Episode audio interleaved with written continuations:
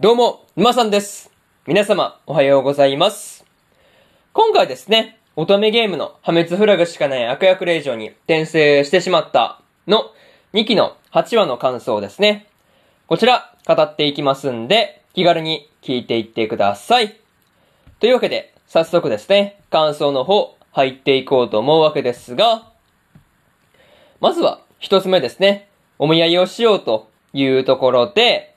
まあ、こう、ニコルがですね、お見合いをすることになっていたわけなんですが、まあ、こう、まあ、ニコルがお見合いをするっていう風になった時に、まあ、こう、まあ、申し込まれる件数ですね。そう。お見合いの申し込み件数が多すぎてですね、まあ、結構びっくりしたなっていうところではありましたね。そう。なかなかすごかったっすよね。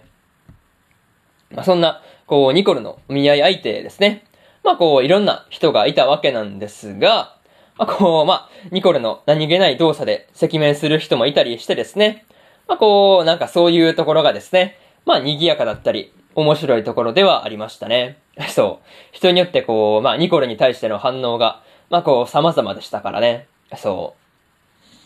う。まあ、と言ってもですね、まあ、こう、ニコルがお見合い中に考えているっていうところがですね、まあ、こう、まあ、カタリナのことばかりっていうところですね。そう。なんかそういうところですね、を見ていると、まあ、こう、どれだけカタリナのことが好きなんだっていうことをですね、まあ、すごく言いたくなるなっていうところではありましたね。そう。なんかあの、そういうところだけですごい、こう、好きなんだっていう気持ちは、まあ、伝わってくるところですよね。そう。考えてるのがましてやお見合い中ですからね。そう。なんかそういうところがすごく伝わってくるなっていう話だったわけなんですが、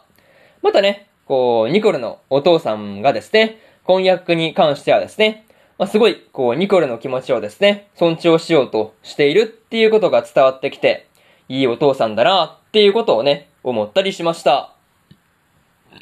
まあ、あとはね、こう、ソフィアが略奪愛のね、まあ、ロマンス小説をですね、まあ、こう、ニコルに対して渡してくるっていうのはですね、思わず笑ってしまったなというところではありました。そういうところで、まず、一つ目の感想である、お見合いをしようというところ、終わっておきます。で、次、二つ目ですね。フレイトの話というところで、まあ、ニコルがですね、フレイと話をしていたわけなんですが、まあ、こう、お互いにですね、お見合いに対して本気ではないっていうのがですね、まあ、こう、逆に共通点みたいになっていて、面白いなっていうことをね、感じたりしました。またね、こう、フレイがソフィアからですね、まあ、こう、いろんなことを聞いていたりとか、まあ、こう、ソフィアがですね、まあ、こう、ニコルとカタリナをくっつけようとしていたりするっていうのをですね、まあ、こう、フレイは知っていたわけなんですが、なんかね、そういうところが、まあ、こう、余計に面白く思えるなっていうところではありましたね。そう。なんかそういうところが、まあ、余計にこの二人の会話をね、面白くさせているのかなっていうふうには感じましたというところで、まあ、あとはね、こう、メアリやキースもですね、カタリナのことを諦めていないのに、まあ、こう、ニコルだけ身を引くのはどうなのかっていう、まあ、そういうフレイの話もですね、まあ、確かにその通りだなっていうことをね、思ったりはしました。そう。確かにそうですよね。メアリもキースも全く諦めてないですからね。まあ、なんか言われてみて確かにそうだなっていう風に感じるところではありました。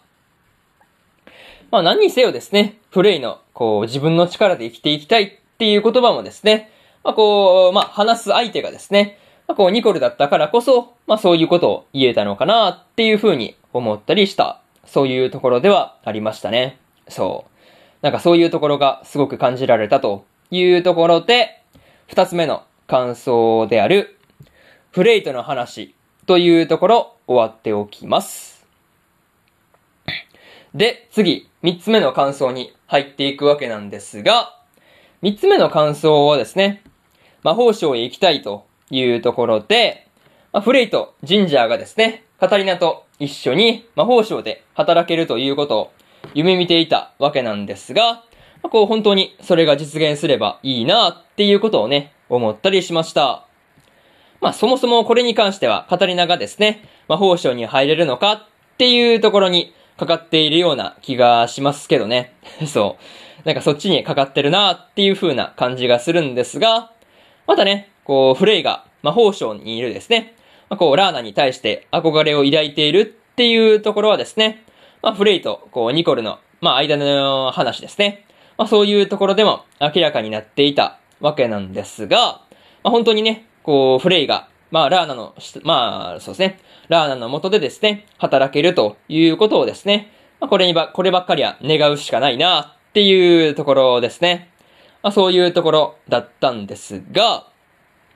まあ、あとはね、こう、まあ、ジンジャーがですね、カタリナに対して距離を置こうとしていたのにですね、まあ、こう、カタリナからぐいぐい距離を詰められちゃっているっていうところですね。そう。なんかね、そういうところが、やっぱこう、面白いなっていうところで、結構ね、笑わせてもらったなというところですね。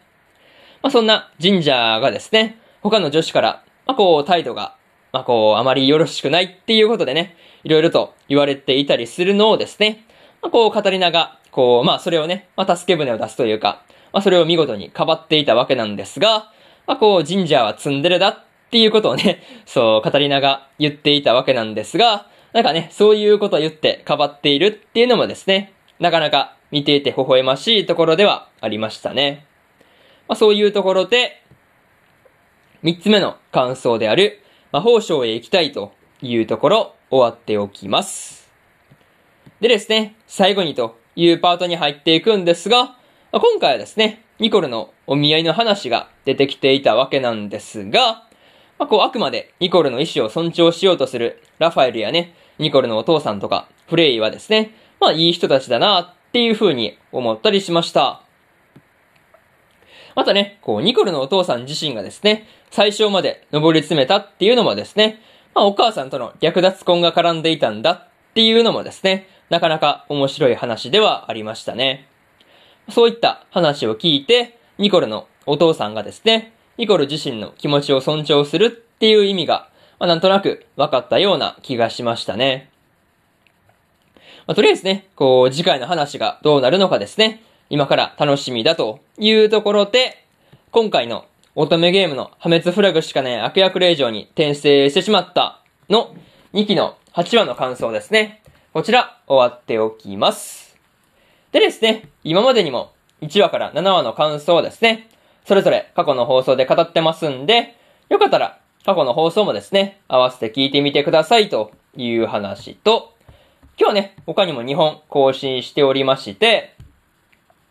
女神寮の寮母くんの6話の感想と、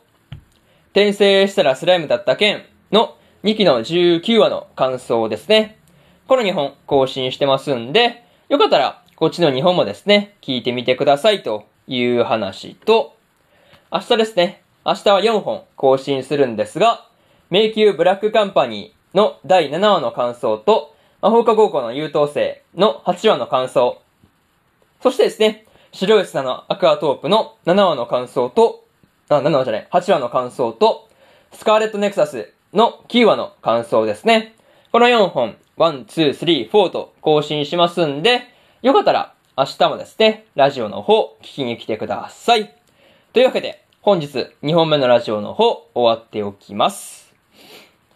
えー、そうですね。えー、明日も4本更新するんで、よかったら聞きに来てください。というわけで、えー、本日2本目のラジオの方終わっておきます。以上、沼さんでした。それでは次回の放送でお会いしましょう。それじゃあまたね。バイバイ。